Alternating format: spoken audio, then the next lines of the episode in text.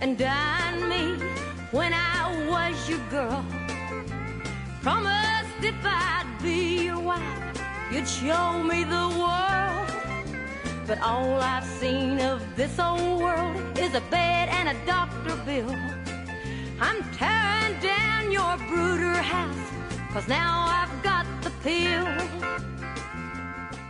سلام سلام این رضاخان سومه که میشنوید رضاخان مجموعه ایه که در هر قسمت از اون من یعنی رضا امیر قسمتی از یک کتاب رو می‌خونم. و توی رضاخان سوم رفتم سراغ کتاب آن سوی پیکر طبیعی دیرین شناسی هورمون ها و جنسیت نوشته خانم نلی اوتشورن که خانم پروانه قاسمیان این کتاب رو ترجمه کردن. خانم قاسمیان که مترجم این کتاب هستند از مخاطبان پادکست مهرنگیز بودند البته امیدوارم که هنوزم باشند. و سال گذشته عملا به من پیام دادن در مورد این کتاب و گفتن که این کتاب رو ترجمه کردن و تابستون بود شیش ماه پیش شاید بیش از شیش ماه پیش که منو دعوت کردن. من یه روز رفتم منزلشون از من پذیرایی کردن و یه نسخه از کتابشون به من هدیه کردن. منم قرار بود که کتاب رو در پادکست معرفی کنم که به دلایلی تا الان نشد. متاسفم بابت این بدقولی البته که قول زمانی نداده بودم ولی خودم ذهنیتم این بود که زودتر از این این کار انجام بشه. به هر حال الان در این قسمت که سومین رضاخان هست می‌خوام به قولم عمل کنم و بخشی از این کتاب رو انتخاب کردم که بخونم. فصل ششم کتاب که در مورد ساخته شدن قرص های ضد بارداریه. قبل از اون می‌خوام نوشته پشت جلد کتاب رو بخونم برای شما که بدونید اساسا کتاب آنسوی پیکر طبیعی در مورد چیه.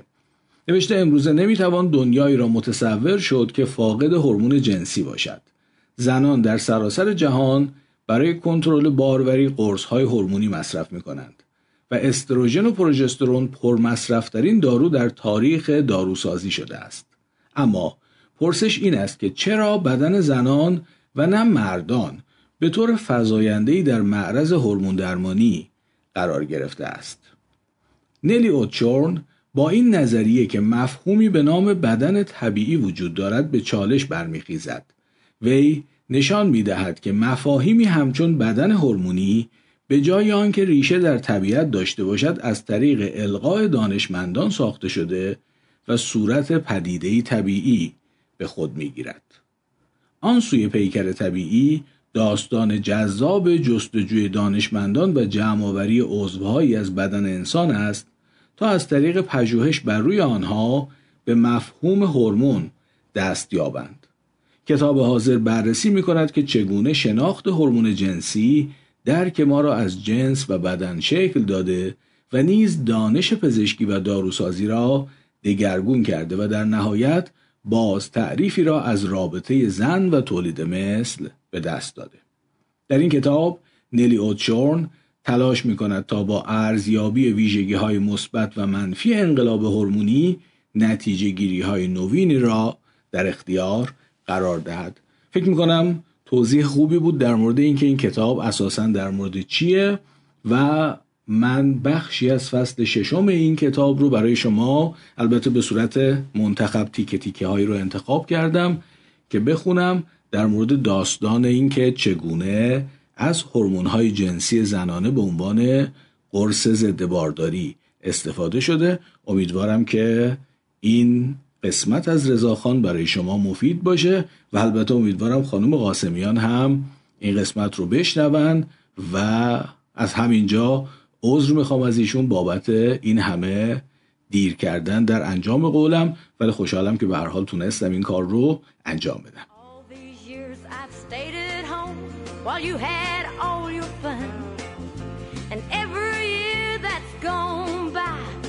There's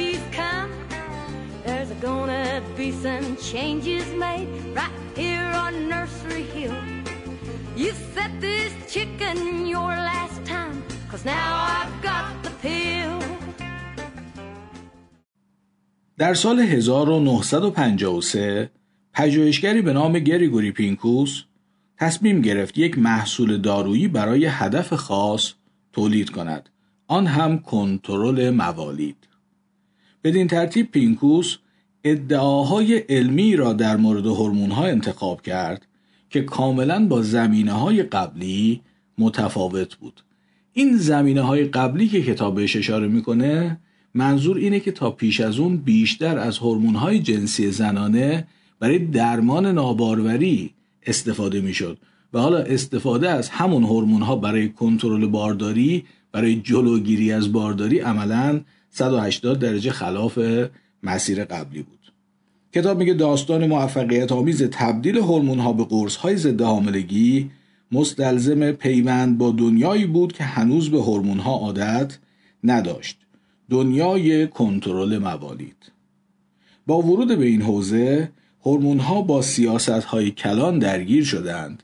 یعنی یک دنیای به شدت سیاسی که در آن ایدئولوژی های کنترل موالید با امپریالیزم فرهنگی کاملا به هم آمیخت و هنوز همچنین است داستان تولید قرص داستان غمانگیزی است که زنان حوزه دریای کارائیب را به خوکچه های آزمایشگاهی برای انقلابی ترین داروی تاریخ پزشکی تبدیل کرد. یه چیزی که باید بهش توجه کنیم اینه که در اون دوره کنترل بارداری یه جور تابو بوده یه جور عمل غیر اخلاقی از نظر خیلیا محسوب می شده. البته کتاب میگه که از دهه 1920 و در محافل علمی اتریش این که هورمون های جنسی می‌تونن جلوی بارداری و جلوی تخمک گذاری رو در واقع بگیرن مطرح شده بوده اما به لحاظ اخلاقی و فرهنگی و حتی قانونی در بسیاری از کشورها مخصوصا در آمریکا این موضوع خیلی پذیرفته نبوده و خواهیم دید که به لحاظ قانونی هم برای کنترل بارداری و برای آزمایشات کنترل بارداری ممانعت هایی وجود داشته. مثلا کتاب میگه در واقع طرحهای تحقیقاتی اندکی که در دهه 1930 در امر تولید مثل انجام گرفت بیشتر روی درمان نازایی بود تا محدود کردن باروری.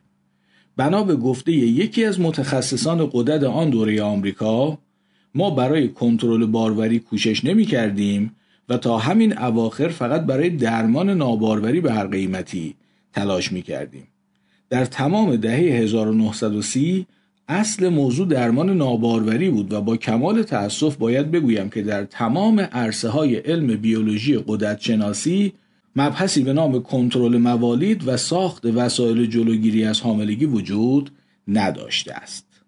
اما خب از یه زمانی این موضوع تغییر می‌کنه. کتاب میگه آنچه موجب تغییر در این محدودیت های سیاسی و اوضاع و احوال علمی شد تأثیر سه جنبش اجتماعی بود. این برای خود من خیلی جالب بود. این سه جنبش رو بهش دقت کنید. یکی جنبش کنترل موالیده. یکی جنبش کنترل جمعیت و جنبش اصلاح نژاد. هدف هر سه جنبش این بود که تولید مثل را از روابط جنسی جدا کند. جنبش کنترل موالید به مسابه جنبش الهام بخش فمینیستی به منظور ارتقاء کنترل زنان روی قدرت باروری کمی بعد از آغاز قرن بیستم در ایالات متحده و در اروپا ظاهر شد. پس جنبش کنترل موالید نگاهش این بود که خانوما بتونن روی کنترل بارداری قدرت و توانایی داشته باشن.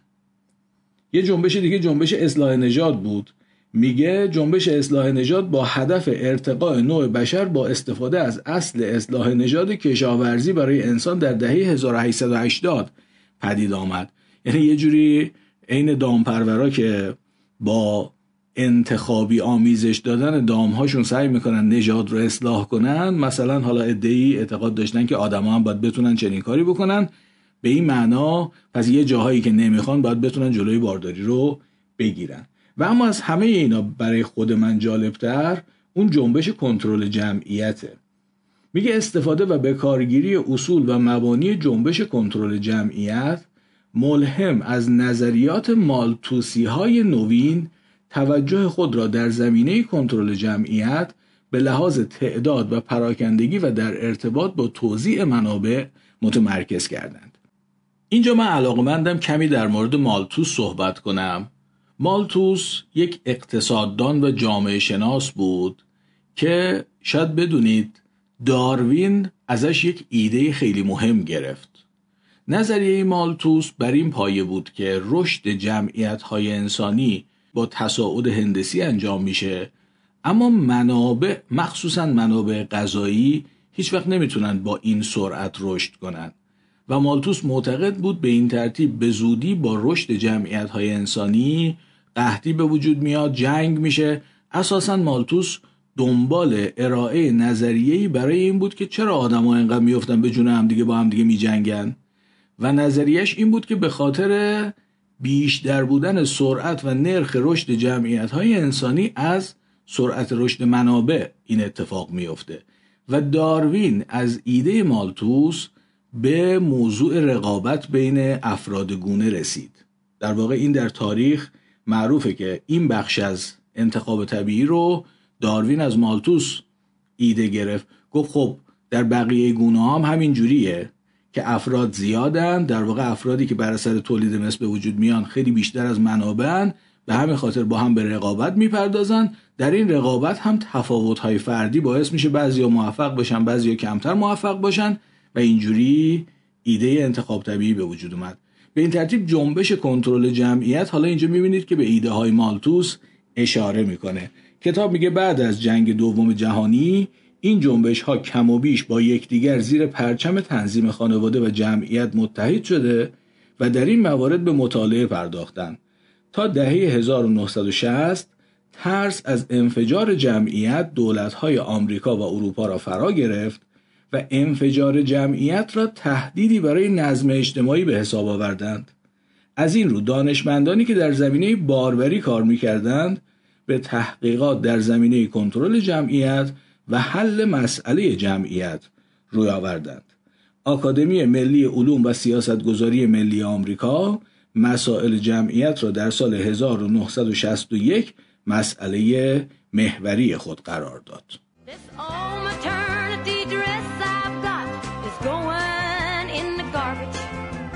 hot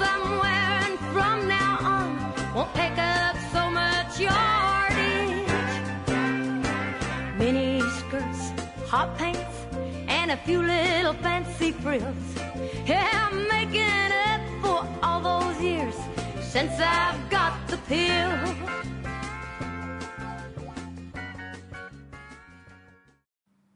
در سال 1951 مارگارت سانجر یکی از فعالان حقوق زنان و پیشگام کنترل موالید در آمریکا تمام هم و غم خود را صرف کرد تا دانشمندان روی تولید وسیله ساده و ارزان برای جلوگیری از بارداری کار کنند. او سالهای سال به منظور انجام تحقیقات آزمایشگاهی برای تولید این وسایل به شدت به مسئولان فشار آورد. از دهه 1920 وی دو مجله تأسیس کرد که در تریبون آزاد آن دانشمندان بتوانند نتایج تحقیقات خود را در زمینه وسایل ضد باروری به بحث و مناظره بگذارند. استراتژی او در همکاری با دانشمندان به این دلیل بود که می‌خواست برای وسایل موجود ضد بارداری اعتبار و حیثیت و وجاهت قانونی کسب کند. او در اجرای طرح خود و برای تجهیز و بسیج دانشمندان با مسائل عدیده مواجه شد و اغلب دانشمندان ترجیح می‌دادند کار روی جنبه نظری موضوع را بپذیرند تا جنبه عملی آن و با اکراه به این امر روی آوردند زیرا میترسیدند دچار اختلاف نظر شدید شوند. در سال 1951 مارگارت سانجر در سن 68 سالگی سرانجام موفق شد دانشمند مورد نظر خود را پیدا کند. او کسی جز گریگوری پینکوس نبود. این جناب گریگوری پینکوس به نحوی پدر قرص ضد بارداری شناخته میشه. در حال کتاب میگه پینکوس زیست شناسی بود که به تحقیق روی قدرت درون ریز و مباحث تولید مثل علاقمند بود و کار خود را در هاروارد شروع کرد و به عنوان دانشمند و محقق برجسته در زمینه مطالعات هورمونی در سراسر جهان شهرت داشت. وی در سال 1937 به دنبال انتشار مقاله‌ای در زمینه بحثانگیز بیکرزایی سمت خود در دانشگاه هاروارد را از دست داد ولی در خارج از دانشگاه تحقیقات خود را ادامه داد که خالی از موفقیت نبود. من نمی‌دونم چرا موضوع بیکرزایی بحث انگیزه. خیلی علاقمندم که اون مقاله 1937 این آقا رو پیدا کنم بخونم ببینم که موضوع چی بوده. قبل از ارتباط مارگارت سانجر با پینکوس او توجه خاصی به جلوگیری از حاملگی نداشت. آنچه او را واداشت که تحقیقات روی مسائل جلوگیری از حاملگی را شروع کند دو عامل بود اول ملاقات با خانم مارگارت سانجر در سال 1951 و دوم درک و شناخت و اهمیت مسئله انفجار جمعیت سانجر پینکوس را کاملا متقاعد کرد که کار و تحقیق روی وسایل ضد حاملگی هورمونی امری ضروری است و به خوبی بودجه تحقیقات را برایش فراهم کرد. سانجر از دوستش کاترین مککورمیک برای انجام تحقیقاتی که او ضد بارداری جهانی نامید مبلغ 150 هزار دلار گرفت و در اختیار پینکوس قرار داد. از آن پس مککورمیک که یکی از نخستین زنانی بود که از MIT فارغ و تحصیل شده بود بودجه سالانه قابل ملاحظه‌ای برای حمایت از تحقیقات پینکوس در اختیار او گذاشت. این تاریخچه مختصر نشان می‌دهد که چگونه تحقیق هورمونی به طرف تولید قرص ضد بارداری گرایش پیدا کرد. مهمتر از همه این که می‌بینیم فمینیست های فعال در زمینه کنترل موالید در این راه نخستین گام را برداشتند. نه دانشمندان درگیر در تحقیقات علمی پینکوس فقط بعد از ملاقات با خانم سانجر بود که تصمیم گرفت فعالیت های تحقیقاتی خود را روی جنبه های ضد باروری هورمون متمرکز کند. سانجر و جنبش کنترل موالید در تحقیقات ساخت قرص ضد بارداری در تمرکز تحقیقات و تأمین هزینه های آن نقش مهمی ایفا کردند. اینجا من یه چند صفحه ای تو کتاب رفتم جلو تو این چند صفحه یه سری از تحقیقات مطرح شده و یک پژوهشگر دیگری به نام راک وارد ماجرا شده که ایشون در واقع پیش از اون مشغول درمان نازایی بوده و از هورمون های جنسی برای درمان خانم هایی که مشکل ناباروری داشتن استفاده می‌کرده. حالا اینجا یه نکته خیلی جذاب هست. بیماران نازای راک از اینکه قاعدگیشان پس از خوردن قرص پروژستین متوقف شد ناراحت شدند این پروژستین یکی از مشتقات هورمون پروژسترونه و پیش از اینکه راک و این جناب پینکوس با هم روی پروژه قرص ضد بارداری کار کنن. این آقای راک مشغول معالجه نازایی بوده. یعنی در درمان ناباروری از پروژستین استفاده می‌کرده. و جالبه که بیمارانی که از این دارو استفاده می‌کردن ولی شکایتشون این بوده که ما وقتی از این دارو استفاده می‌کنیم قاعدگیمون متوقف میشه. خونریزی ماهیانمون دیگه اتفاق نمیفته که به نظر من خودش موضوع جالبیه. اینجاست که کتاب میگه همین امر راک و پینکوس را این الان با هم همکاری می‌کردن دیگه. به این نتیجه رساند که به احتمال بسیار زیاد خوردن پروژستین به منظور ضد بارداری نیز می‌تواند نتیجه مشابه داشته باشد. این قسمتش راستش برای من خیلی عجیبه که چرا خانوما با این مسئله مشکل داشتن و حالا در ادامه خواهیم دید که اساسا یه استاندارد دوگانه در این قضیه وجود داره. کتاب میگه یک داروی ضد باروری که قاعدگی زنان مورد آزمایش را قطع کند مورد پذیرش عام قرار نمی‌گیرد از این رو پینکوس دستور تجویز را تغییر داد. قرص باید به مدت 20 روز خورده شود و شروع آن از پنجمین روز قاعدگی است. درست به همان ترتیبی که برای درمان اختلالات قاعدگی در دهه 1940 به کار می رفت. تجویز پروژستین ها در کلیه آزمایش های بعدی و سرانجام برای کاربرد قرص ضد حاملگی در دهه 1960 دستورالعمل استانداردی شد. انتخاب این شیوه تجویز قرص به این دلیل بود که جلوی هر گونه اعتراض اخلاقی را بگیرند و آن را دخالت در امر قاعدگی نپندارند. من واقعا نمی‌دونم چرا این موضوع غیر اخلاقی بوده. البته دلایل زیستی و پزشکی داره که نباید جلوی قاعدگی رو گرفت. اما اینکه چرا این موضوع غیر اخلاقی محسوب می شده به نظرم خیلی عجیبه. اینم که گفتم استاندارد دوگانه به خاطر اینه که خب الان این شخص یعنی کسی که داره قرص ضد بارداری مصرف می‌کنه مشخصا هدفش چیه؟ هدفش اینه که بخشی از چرخه طبیعی جنسی خودش رو مختل کنه یعنی تخمک گذاری رو که باردار نشه. حالا چطوره که اگر فرض کنیم که اون چرخه طبیعی انقدر مهمه که مختل شدنش باعث اعتراض میشه خانم شما خودت داری بخشی از این چرخه رو که تخمک گذاری باشه مختل می‌کنی. بعد حالا چجوریه که به مختل شدن خونریزی اعتراض داری؟ به نظرم همونجور که گفتم این استاندارد دوگانه است ولی موضوع خیلی جالبیه. به حال این دوستان بعد از مدتی که آزمایششون رو روی موش و خرگوش و اینها انجام میدن نیاز داشتن که دیگه وارد فاز بالینی آزمایش داروهاشون روی انسان بشن. و خب در آمریکا قوانین کمی محدود کننده بوده. اینا تا یه مدتی هم یه آزمایش محدودی روی انسان انجام میدن در آمریکا. ولی به هر حال به دلیل مشکلاتی که پیش میاد تصمیم می‌گیرن که این کار رو خارج از خاک آمریکا انجام بدن. کتاب میگه پینکوس راه گریزی یافت پروتوریکو محلی خارج از آمریکا که آن زمان قوانین ضد بارداری محلی از اعراب نداشت پینکوس با رئیس دانشگاه پروتوریکو و رئیس دانشکده پزشکی تماس گرفت و موافقت انجام آزمایش های بالینی را در آنجا کسب کرد. نه پینکوس و نه راک هیچ کدام مستقیما در انجام آزمایش شرکت نداشتند. مطالعه پروژستین توسط یکی از همکاران پینکوس به نام سلسو رامون گارسیا که متخصص زنان اسپانیایی آمریکایی تبار و متولد منحتن بود انجام می شد. راک فقط به عنوان مشاور پزشکی عمل می کرد و مشخصا نمونه بافت های زنان را که به کلینیک او در بروکلین فرستاده می شد بررسی می کرد. در پورتوریکو پینکوس مراقب اوضاع و احوال بود و بر کار آزمایش نظارت داشت. آزمایش به عنوان مطالعه اثر پروژستین بر قاعدگی انجام می گرفت نه مطالعه روش های پیشگیری از بارداری.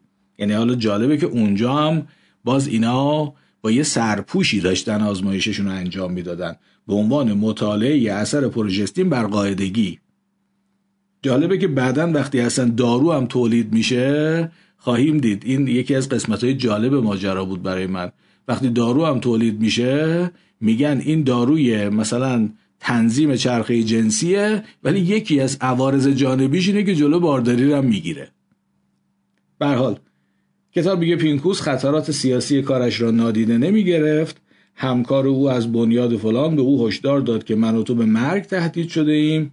گارسیا اوضاع و احوال سیاسی را در آن زمان چنین توصیف کرد اوضاع چنان خطرناک است که شما نمی توانید در پروتوریکو حتی یک پزشک را پیدا کنید که حاضر باشد در این زمینه کار کند در خلال تحقیقات میدانی بعدی گارسیا و کارمندانش به ویژه از جانب حرفه پزشکی مورد تهدید قرار گرفتند که این تهدید شامل ممانعت در کسب امتیازات پزشکی، ممانعت در کسب دوره های تخصصی و اعمال هر گونه فشار و تضییق در صورت ادامه آزمایش ها در پروتوریکو بود. آزمایش های بالینی در پروتوریکو چندان به درازا نکشید. به کارگیری نیروهای داوطلب کاملا مسئله ساز شد. اغلب دانشجویان به دلیل فارغ‌التحصیلی و عدم تمایل کنار کشیدند و عدهای حاضر نبودند به خاطر آزمایش ها خود را به دردسر بیاندازند. مثلا هر روز درجه حرارت بیماران را بگیرند تست سرطان دهانه رحم بگیرند و نمونه های ادرار و نمونه بافت رحم بیماران را جمع آوری کنند یه چیزی که الان اینجا خیلی مهم بوده تو این آزمایش ها اینه که علاوه بر آزمایش در مورد اثرات ضد بارداری به عوارض جانبی داروها هم توجه می شده دیگه. یعنی دنبال این بودن که خب حالا ما این دارو رو که استفاده می‌کنیم ممکنه مثلا باعث سرطان بشه یا چنین چیزایی. به همین خاطر که مدام از این نظرها افرادی که دارو می‌گرفتن مورد آزمایش قرار می‌گرفتن. میگه از 23 دانشجوی پزشکی زن که در پروژه کار می‌کردن فقط 13 نفر آنان و به مدت سه ماه به همکاری خود ادامه دادند اینکه زنان را وادارند که تحت انضباط شدید به انجام آزمایش ها تن در دهند به واقع کار مشکلی بود مکاتبات پینکوس نشان می دهد که حتی دانشجویانی که تمام آزمایش را انجام دادند آین نامه های مربوط به روش های تجربی و آزمایشی را به طور جدی رعایت نمی کردند. دانشجویان در طی آزمایش ها بسیار غیر مسئولانه رفتار می کردند و این به ضرر ارتقاء درجه آنان تمام می شد. گارسیا پس از تلاش بیهوده برای بکارگیری دانشجویان جدید به زنان زندانی رو آورد. زیرا برای انجام آزمایش مناسب تشخیص داده شدند. به هر حال این زنان نیز نسبت به انجام آزمایش بر روی خود اعتراض کردند. سرانجام آخرین شکست در پروتوریکو زمانی رخ داد که مقامات دانشگاه دریافتند تحقیقات و آزمایشاتی در زمینه ضد باروری در جریان است. یعنی تا قبل از اون نمیفهمیدن این آزمایش در مورد ضد باروریه و حمایت خود را از این پروژه ها دریغ کردند. بعد از شکست در پروتوریکو پینکوس راه فرار دیگری را انتخاب کرد بیمارستان روانی مدیر بیمارستان با سازماندهی آزمایش های بالینی روی 15 بیمار موافقت کرد که همهشان از بیماران روانی بودند. یعنی دیگه کار به اینجا کشید که رفتن سراغ روانی ها البته اینجا هم در واقع با شکست روبرو شد.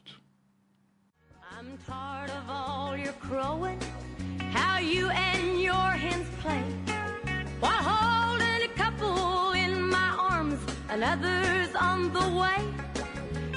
chicken's done for up her nest, and I'm ready to make a deal.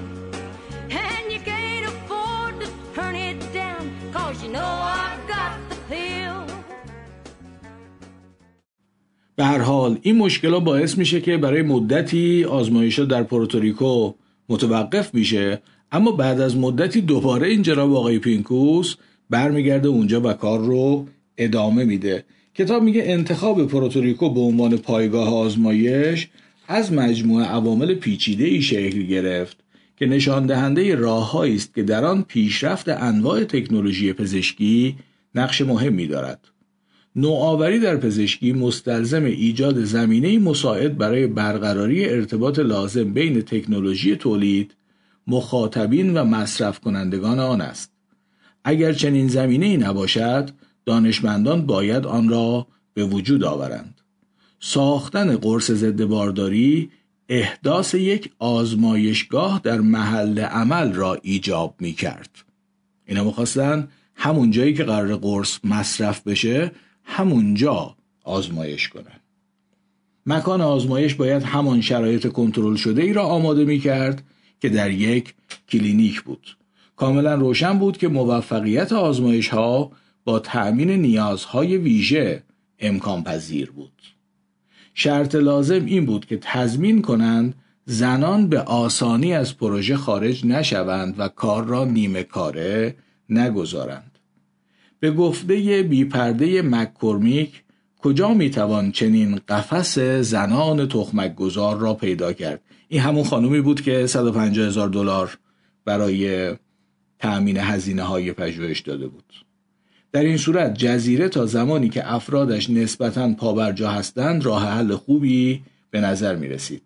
پینکوس بار دیگر پروتوریکو را انتخاب کرد دنیای کوچک شده که به نظر مکان ایدئالی برای آزمایش پروژستین بود.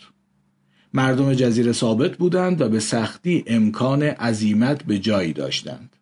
گارسیا همکار پینکوس انتخاب پروتوریکو را چنین شرح داد. مهمترین عامل تلاش برای پیدا کردن منطقه‌ای بود که عده زیادی زن بارور داشته باشد که به داروی ضد باروری نیاز داشته باشند. این قانون عرضه و تقاضا بود و جایی که می‌شد مطالعات را با نظارت نزدیک روی افراد انجام داد. موضوع این بود مهیا کردن برنامه در محلی که بتوانید کنترل کاملتری روی جمعیتی داشته باشید که با شما ارتباط دارند. پینکوس منطقه‌ای در حومه پایتخت را انتخاب کرد. جایی که عملیات پاکسازی حلبی آباد به انجام رسیده بود و یک پروژه خانهسازی جای آن را گرفته بود. خانواده های متعددی که به این خانه ها نقل مکان کرده بودند قبلا در آلونک زندگی می کردند. این شرایط این امید را می‌داد که انصراف زنان از ادامه و کنترل آزمایش ها به حداقل برسد یا همونطور که گارسیا می‌گوید مکان خاصی که انتخاب شده بود پروژه خانهسازی برای افراد برگزیده ای از میان فقرا بود آنان این خانه ها و آپارتمان ها را به منزله پاداشی تلقی می کردند که اگر به آنجا نقل مکان کنند هرگز آنجا را ترک نگویند. فرزندانشان از این مکان رفتند ولی والدین آنجا را ترک نکردند. بنابراین ما جمعیت یک دستی داشتیم که شما هرگز در ایالات متحده نخواهید داشت. پروتوریکو با موقعیتش به عنوان یکی از کشورهای با جمعیت انبوه و مفلسترین کشور در جهان دیوار به دیوار آمریکا الگوی کشورهای توسعه نیافته در نظر گرفته می‌شد. در اواخر دهه 1940 رشد جمعیت در این کشور چنان بالا بود که از آن به عنوان مشکل پروتوریکو یاد می کنند و کنترل موالید را تنها راه حل اصلی آن می دانند. پینکوس و راک در ترویج ایدئولوژی کنترل جمعیت سهیم بودند. آزمایش های قبلی آنان در این مورد کفایت نمی کرد. تا کنون پروژستین خوراکی فقط روی یک گروه منتخب زنان آموزش دیده سفید آزمایش شده بود و هنوز این پرسش که زنان با تحصیلات محدود در کشورهای جهان سوم با چه نظم و ترتیبی این دارو را مصرف می کنند پاسخی نداشت. بنابراین پینکوس و راک محلی را جستجو کردند با جمعیت کم سوادتر از محل آزمایشات قبلی. پورتوریکو کشوری با جمعیت بالای زنان کم سواد و بی سواد. این نیاز را مانند سایر نیازها به خوبی پاسخ داد. بدین ترتیب پروتوریکو محل آزمایش پروژستین شد. در این جزیره بود که پینکوس و راک پژوهش های نهایی خود را آغاز کردند. سازماندهی تحقیقات میدانی. اینجا کتاب یه تیتری داره که کمی جلوتر معنیش روشن میشه. تیتر اینه معرفی زنان به مثابه دوره های قاعدگی. اینو تو ذهنتون داشته باشید بعدا معنیش روشن میشه. در فوریه 1956 پینکوس با ادریس رایس ری پزشک انجمن خانواده از سن خوان تماس گرفت و درباره امکان آزمایش های پروژستین در کلینیک های کنترل موالید گفتگو کرد. رایس ری که در دانشگاه پورتوریکو صاحب مقام و مدیر انجمن و مدیر یک مرکز آموزش بهداشت عمومی بود به نظر می رسید فرد ایدئالی برای کمک به پینکوس باشد. او در سازماندهی برنامه تنظیم خانواده تجربه کافی داشت و با تمام مراکز مهم روابط خوب و به مکانهای مورد نیاز آزمایش دسترسی داشت. رایس ری مشتاق بود و پذیرفت تا یک سری آزمایش های میدانی طولانی را نظارت کند تا تحت حمایت انجمن تنظیم خانواده انجام شود. رایس ری خود مسئول پژوهش های عملی از جمله پذیرش نیروی جدید، توزیع ضد باروری، بررسی واکنش های افراد در طرح و جمعآوری داده ها بود. پینکوس و راک طرح تحقیقی را کنترل می کردند و تسهیلات آزمایشگاهی فراهم می کردند و سایر عملیات شیمیایی که در پروتوریکو امکان انجامش نبود را انجام می دادند. به نظر می رسید که محل آزمایش درست انتخاب شده است. زنان آنجا آنقدر مشتاق شرکت در طرح بودند که خانم رایس ناچار شد لیست انتظار تنظیم کند. بسیاری از این زنان علا رغم استفاده از سایر وسایل پیشگیری صاحب چندین بچه بودند. حال مسئله اساسی این بود که چگونه زنان را ترغیب کنند که در مدت زمان طولانی تر در آزمایش شرکت کنند. تمام آزمایش های قبلی زمان کمتری برده بود. هیچ زنی بیش از چند ماه پروژستین مصرف نکرده بود. آزمایش های میدانی می بایست به این پرسش ها در مورد اثرات مصرف بلند مدت این پیشگیرنده جدید پاسخ دهد. طرح در صورت قرین موفقیت می‌شد که زنان قرص را زود قطع نکنند. چطور می‌شد این زنان را به تولید کنندگان اطلاعات قابل استناد تبدیل کرد؟ آنها به نظم زنان مورد آزمایش نیاز داشتند اولین نیاز این بود که زنان بیاموزند کاربرد نسبتا پیچیده ای را دنبال کنند یعنی یک قرص در هر روز که از روز پنج قاعدگی شروع می شد و تا اتمام یک بسته بیستایی قرص به طول می انجامید یعنی تا روز بیست و چهارم قاعدگی پینکوس این رژیم دارویی را چنین شرح می دهد. یک مددکار اجتماعی ماهر جدولی تنظیم کرد و طبق آن پس از مصرف هر دوره دارویی و پس از مصرف آخرین قرص او را ویزیت می کرد. ابتدا یک بسته بیستایی به هر زن داده می شد و در هر ویزیت بسته دیگری جایگزین آن می شد تا اینکه در بعضی نمونه ها وقتی مددکار تلفن می‌زد آنان را پیدا نمی کرد. بعد از چند ماه تصمیم گرفته شد به هر زن دو بسته بیستایی داده شود که رژیم دارویی طبق همان نظم ادامه یابد و قطع نشود. مددکاران هنگام ویزیت از زنان می‌خواستند در مصاحبه ها شرکت کنند در هر جلسه مشاوره اطلاعات مربوط به طول دوره قاعدگی، اثرات جانبی، تناوب مقاربت و تعداد قرص های فراموش شده جمع آوری می‌شد. با یک کنترل سردستی در بعضی نمونه ها قرص های حذف شده از بسته های بیستایی شمارش می شد. استراتژی مبنی بر اطمینان از اینکه زنان طبق دستورالعمل و دقیق قرص ها را مصرف کنند در تمام موارد صدق نمی کرد. پینکوس در نشریات مربوط به این آزمایش ها 17 مورد حاملگی بر اثر خطاهای بیماران گزارش کرده است. این زنان بعضی روزها قرص مصرف نمی کردند. شرط نسبتا سخت و وقتگیر دیگر این بود که زنان می بایست منظما تحت معاینات پزشکی قرار می گرفتند.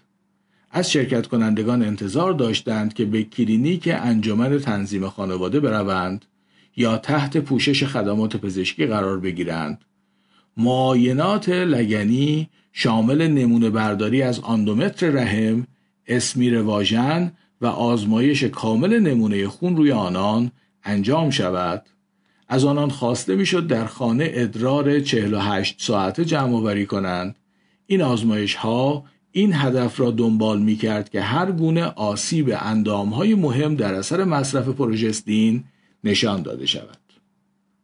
منظم کردن زنان برای ثبت منظم تمام این آزمایش ها کار آسانی نبود. تقریبا برای تمام زنان این سری معاینات تازگی داشت.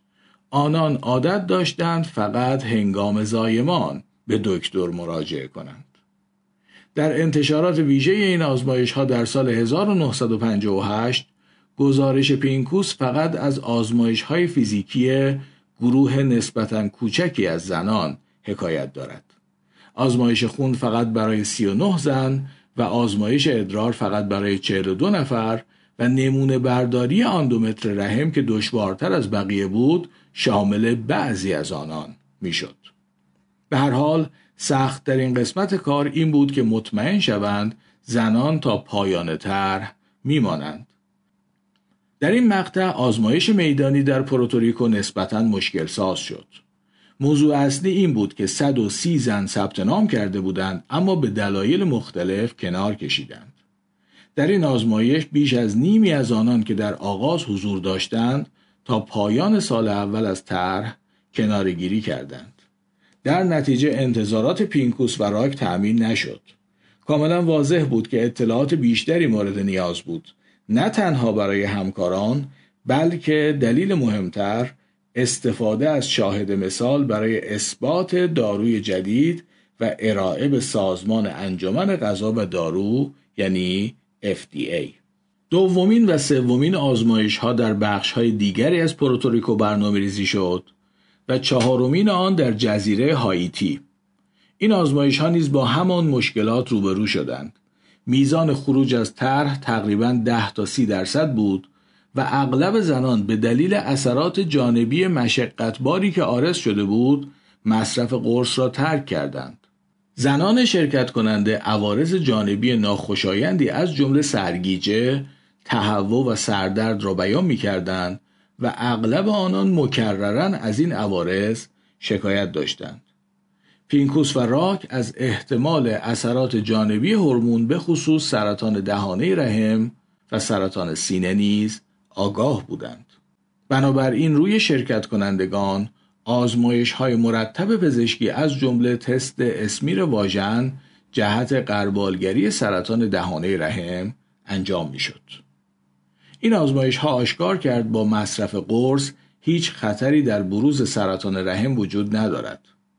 اصول این آزمایش ها انجمن سرطان آمریکا و بنیاد فلان را واداشت تا امتیاز کلان مالی برای تأمین هزینه آزمایش های گسترده تر بین زنان پروتوریکو و هایتی را تقبل کنند که تا هشت سال طول کشید. برای کنترل شکایت هایی که از تهوع و سردرد می‌شد، پینکوس آزمایشی را طراحی کرد که در آن به گروهی از زنان دارونما داده می‌شد. و از این آزمایش نتیجه گرفت که چنین شکایت هایی منشأ روانتنی دارند. افراد دیگری که درگیر این آزمایش ها بودند این واکنش ها را حاصل فعالیت های بیش از حد هیجانی و عاطفی زنان پروتوریکو می دانستند. پینکوس عوارض جانبی را اینگونه توضیح داد. مقدار ناچیزی استروژن در پروژستین به عنوان آلوده کننده وجود دارد. خب استروژن می‌دونید یه هورمون جنسی دیگه است پروژستین یکی از مشتقات پروژسترونه استروژن هم که برای خودش یه هورمون جنسی دیگه است و از کمپانی تولید کننده درخواست کرد که ترکیبی فاقد استروژن بسازند آزمایش های بعدی با ترکیب خالص یعنی قرصی که استروژن نداشت افزایش خونریزی را نشان داد. پینکوس و راک آن را نتیجه حذف استروژن دانستند و تصمیم گرفتند دوباره این هورمون را به ترکیبات قرص پیشگیری بیافزایند. به این فراورده استروژن پروژسترون نام تجاری انووید دادند.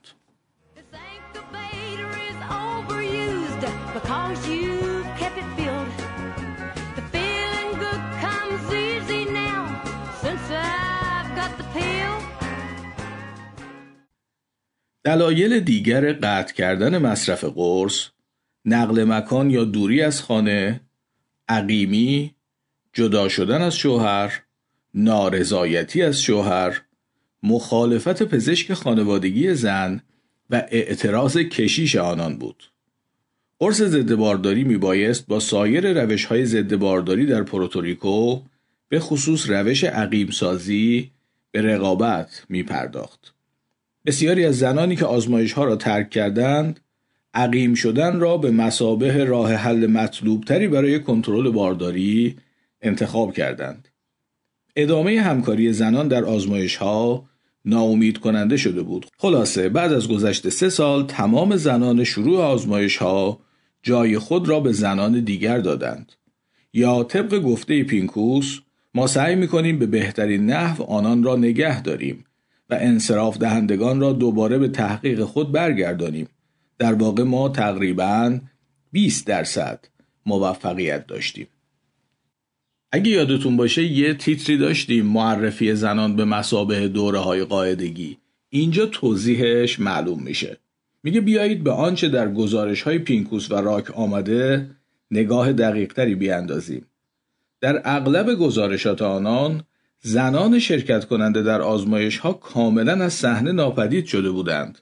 جای آنان خیلی ساده کاملا با عددهای ثبت شده از سیکل ماهانه پر شده بود. مثلا به این مورد توجه کنید در 1279 قاعدگی در ضمن مصرف دارو که با دقت پیگیری شده است حتی یک مورد هم حاملگی رخ نداده است. در واقع اشاره نویسنده به اینه که گزارشاتی که این دوستان تنظیم می کردند اساساً به زنها توجهی نمی کرد. به جای اینکه تأکید و تمرکز بر زنها باشه بر اساس دوره های قاعدگی گزارشات تنظیم می شد. به همین خاطری که اون تیتره می گفت معرفی زنان به مسابه دوره های قاعدگی. به هر حال اتفاقی که میفته اینه که با انجام این آزمایش و انتشار گزارش های اونها داروی انووید به عنوان اولین داروی موفقیت آمیز خوراکی ضد بارداری ثبت میشه. کتاب میگه مسیری که پروژستین خوراکی پیمود تا ثابت شود که یک داروی ضد باروری است داستانی شگفتانگیز است بر اساس آزمایش های پروتوریکو و تعداد معدودی آزمایش های کلینیکی در آمریکا سازمان غذا و داروی آمریکا یعنی FDA قرص انووید را در سال 1957 نه به عنوان داروی کنترل موالید بلکه برای درمان ناهنجاری های قاعدگی تایید کرد. سرانجام در ماه می 1960 FDA انووید را با سراحت به عنوان قرص ضد بارداری به تصویب رساند. روش های راهبردی پینکوس و راک سرانجام به نتیجه رسید. بخش اجرایی FDA هم از نتیجه آزمایش های کلینیکی و هم از تمام تحقیقات استفاده کرد و صفحه به صفحه آزمایش های پروتوریکو و هایتی را در نظر گرفت. آزمایش های کارائیب مهمترین عامل در قانع کردن FDA بود. حرفه پزشکی و ادارات بهداشت ویژگی جهانی این ضد باروری جدید را اینگونه معرفی می کنند. ثابت شده که هر زنی با هر نژاد و طبقه و رنگ و با هر سابقه تحصیلی می تواند این دارو را مصرف کند. اتفاق بعدی که به نظر من اینجا خیلی جالبه اینه که اون کمپانی تولید کننده انووید که می‌خواسته حالا دیگه این دارو رو تولید انبوه کنه و در معرض فروش برای عموم قرار بده نگران بوده که با این کار به اعتبارش به شهرتش پیش مردم لطمه بخوره کاری که می‌کنن اینه که توی یه سری نشریات از جمله ریدرز دایجست شروع می‌کنن و گزارش هایی در مورد آزمایشاتی که در پروتوریکو انجام شده بود منتشر می‌کنن. می‌خواستن ببینن که چقدر بازخورد منفی می‌گیرن. اسمش بوده ضد بارداری جدید اسم اون گزارشه. ضد بارداری جدید که در پروتوریکو آزمایش شده است. جالب اینه که اصلا نامه اعتراضآمیزی نمیاد. کتاب میگه در سالهایی که قرص در حال تکوین بود زمانه عوض شده بود علا رقم این حقیقت که پیشگیری قانونا در ماساچوست ممنوع بود نگرش های اخلاقی به پیشگیری و مسائل جنسی در دهه 1960 با انعطاف بیشتری مواجه می‌شد. در عمل تا اواخر سال 1959 نیم میلیون زن آمریکایی قرص انووید مصرف کرده بودند که در اصل برای اختلالات قاعدگی و پیشگیری از بارداری برای آنان تجویز شده بود. هم پزشکان و هم بیماران قبل از عرضه آن به بازار از خاصیت ضد بارداری آن به خوبی آگاه بودند. FDA در نخستین مرحله تایید داروی انووید دستور داد که در بروشور دارو هشداری برای پزشکان گنجانده شود مبنی بر اینکه زنان هنگام مصرف این دارو تخمک گذاری نمی کنند. دستوری که به منزله تبلیغ رایگان عمل کرد. تلاش مشابهی در کشورهای اروپایی در جریان بود. در هلند ابتدا ترکیبی از استروژن پروژسترون در سال 1962 برای درمان بینظمی قاعدگی به بازار آمد. در بروشور دارو هشدار داده شده بود که مصرف کنندگان هنگام مصرف آن حامله نمی شوند. این راهکاری بود که اعتراض احتمالی پزشکان، رسانه ها و افکار عمومی و همچنین کارکنان کاتولیک شرکتی که قرص را برای بازار هلند عرضه می کرد را خونسا کند. در اسپانیا این نگرش های محتاطانه تا دهه 1980 به طول انجامید. کتاب فهرست داروسازی در اسپانیا از دارویی ترکیب شده از استروژن و پروژسترون می نویسد که در درمان بینظمی های قاعدگی نقش دارد و از عوارض جانبی مؤثر آن پیشگیری از بارداری را ذکر می کند. این رفتارها مثالهایی است که چطور عمل یک دارو نتیجه سرشت آن دارو نیست بلکه نتیجه روند انتخاب شرایط اجتماعی است و در این مورد مذهب و نگرش های اخلاقی در امر کنترل موالید مد نظر است. سایر کمپانی های داروسازی دست به چنین خطری نزدند. آنان حس می کردند برای مؤسسه ای پایبند اخلاق پیشگیری از باروری کسب و کار مناسبی نیست.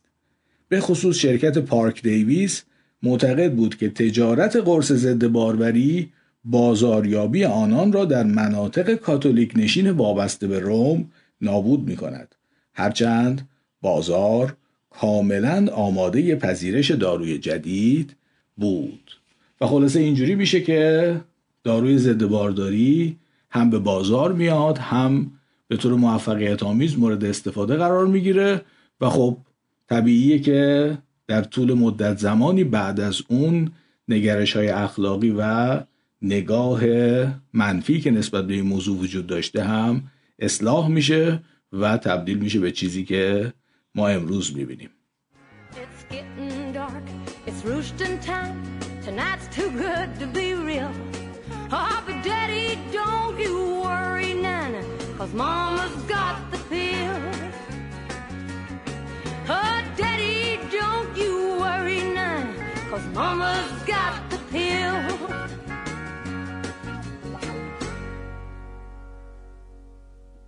بله بخشی از ماجراهای مربوط به تولید و عمومی شدن قرصهای ضد باروری رو شنیدید. از کتاب آن سوی پیکر طبیعی دیرین شناسی هورمون‌ها و جنسیت نوشته خانم نلی اوچورن ترجمه خانم پروانه قاسمیان.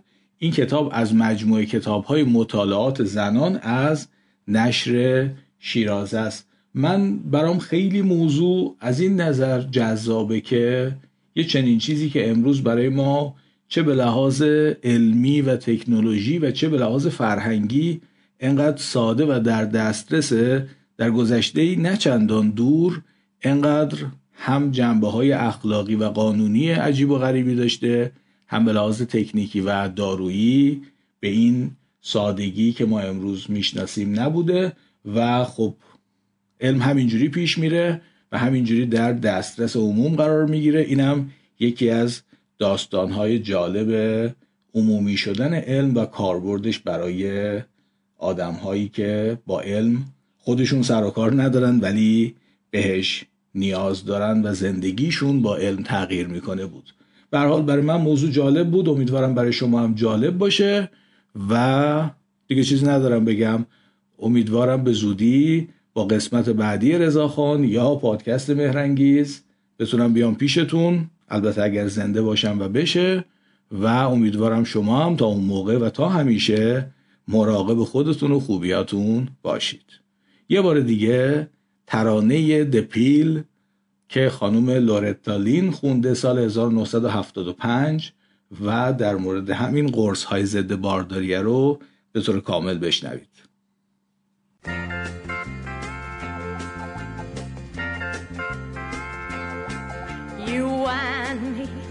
Dine me when I was your girl. Promised if I'd be your wife, you'd show me the world. But all I've seen of this old world is a bed and a doctor bill. I'm tearing down your brooder house, cause now I've got the pill. All these years I've stayed at home while you had all your fun. And every year that's gone by, another baby's come. There's gonna be some changes made right here on Nursery Hill. You set this chicken your last time, cause now I've got the pill. This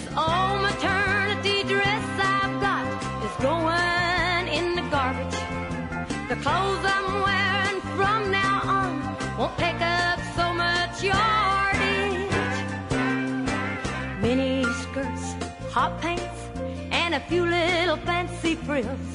Yeah, I'm making up for all those years since I've got the pill.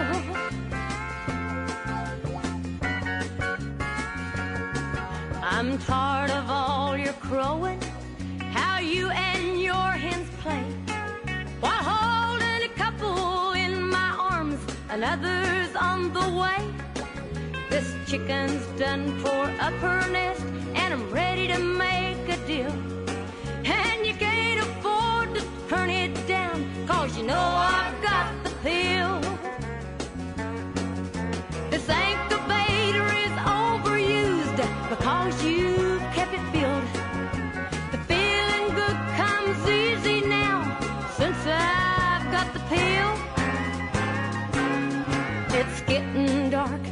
just in time. Tonight's too good to be real. Oh, but Daddy, don't you worry none, cause Mama's got the pill. Oh, Daddy, don't you worry none, cause Mama's got the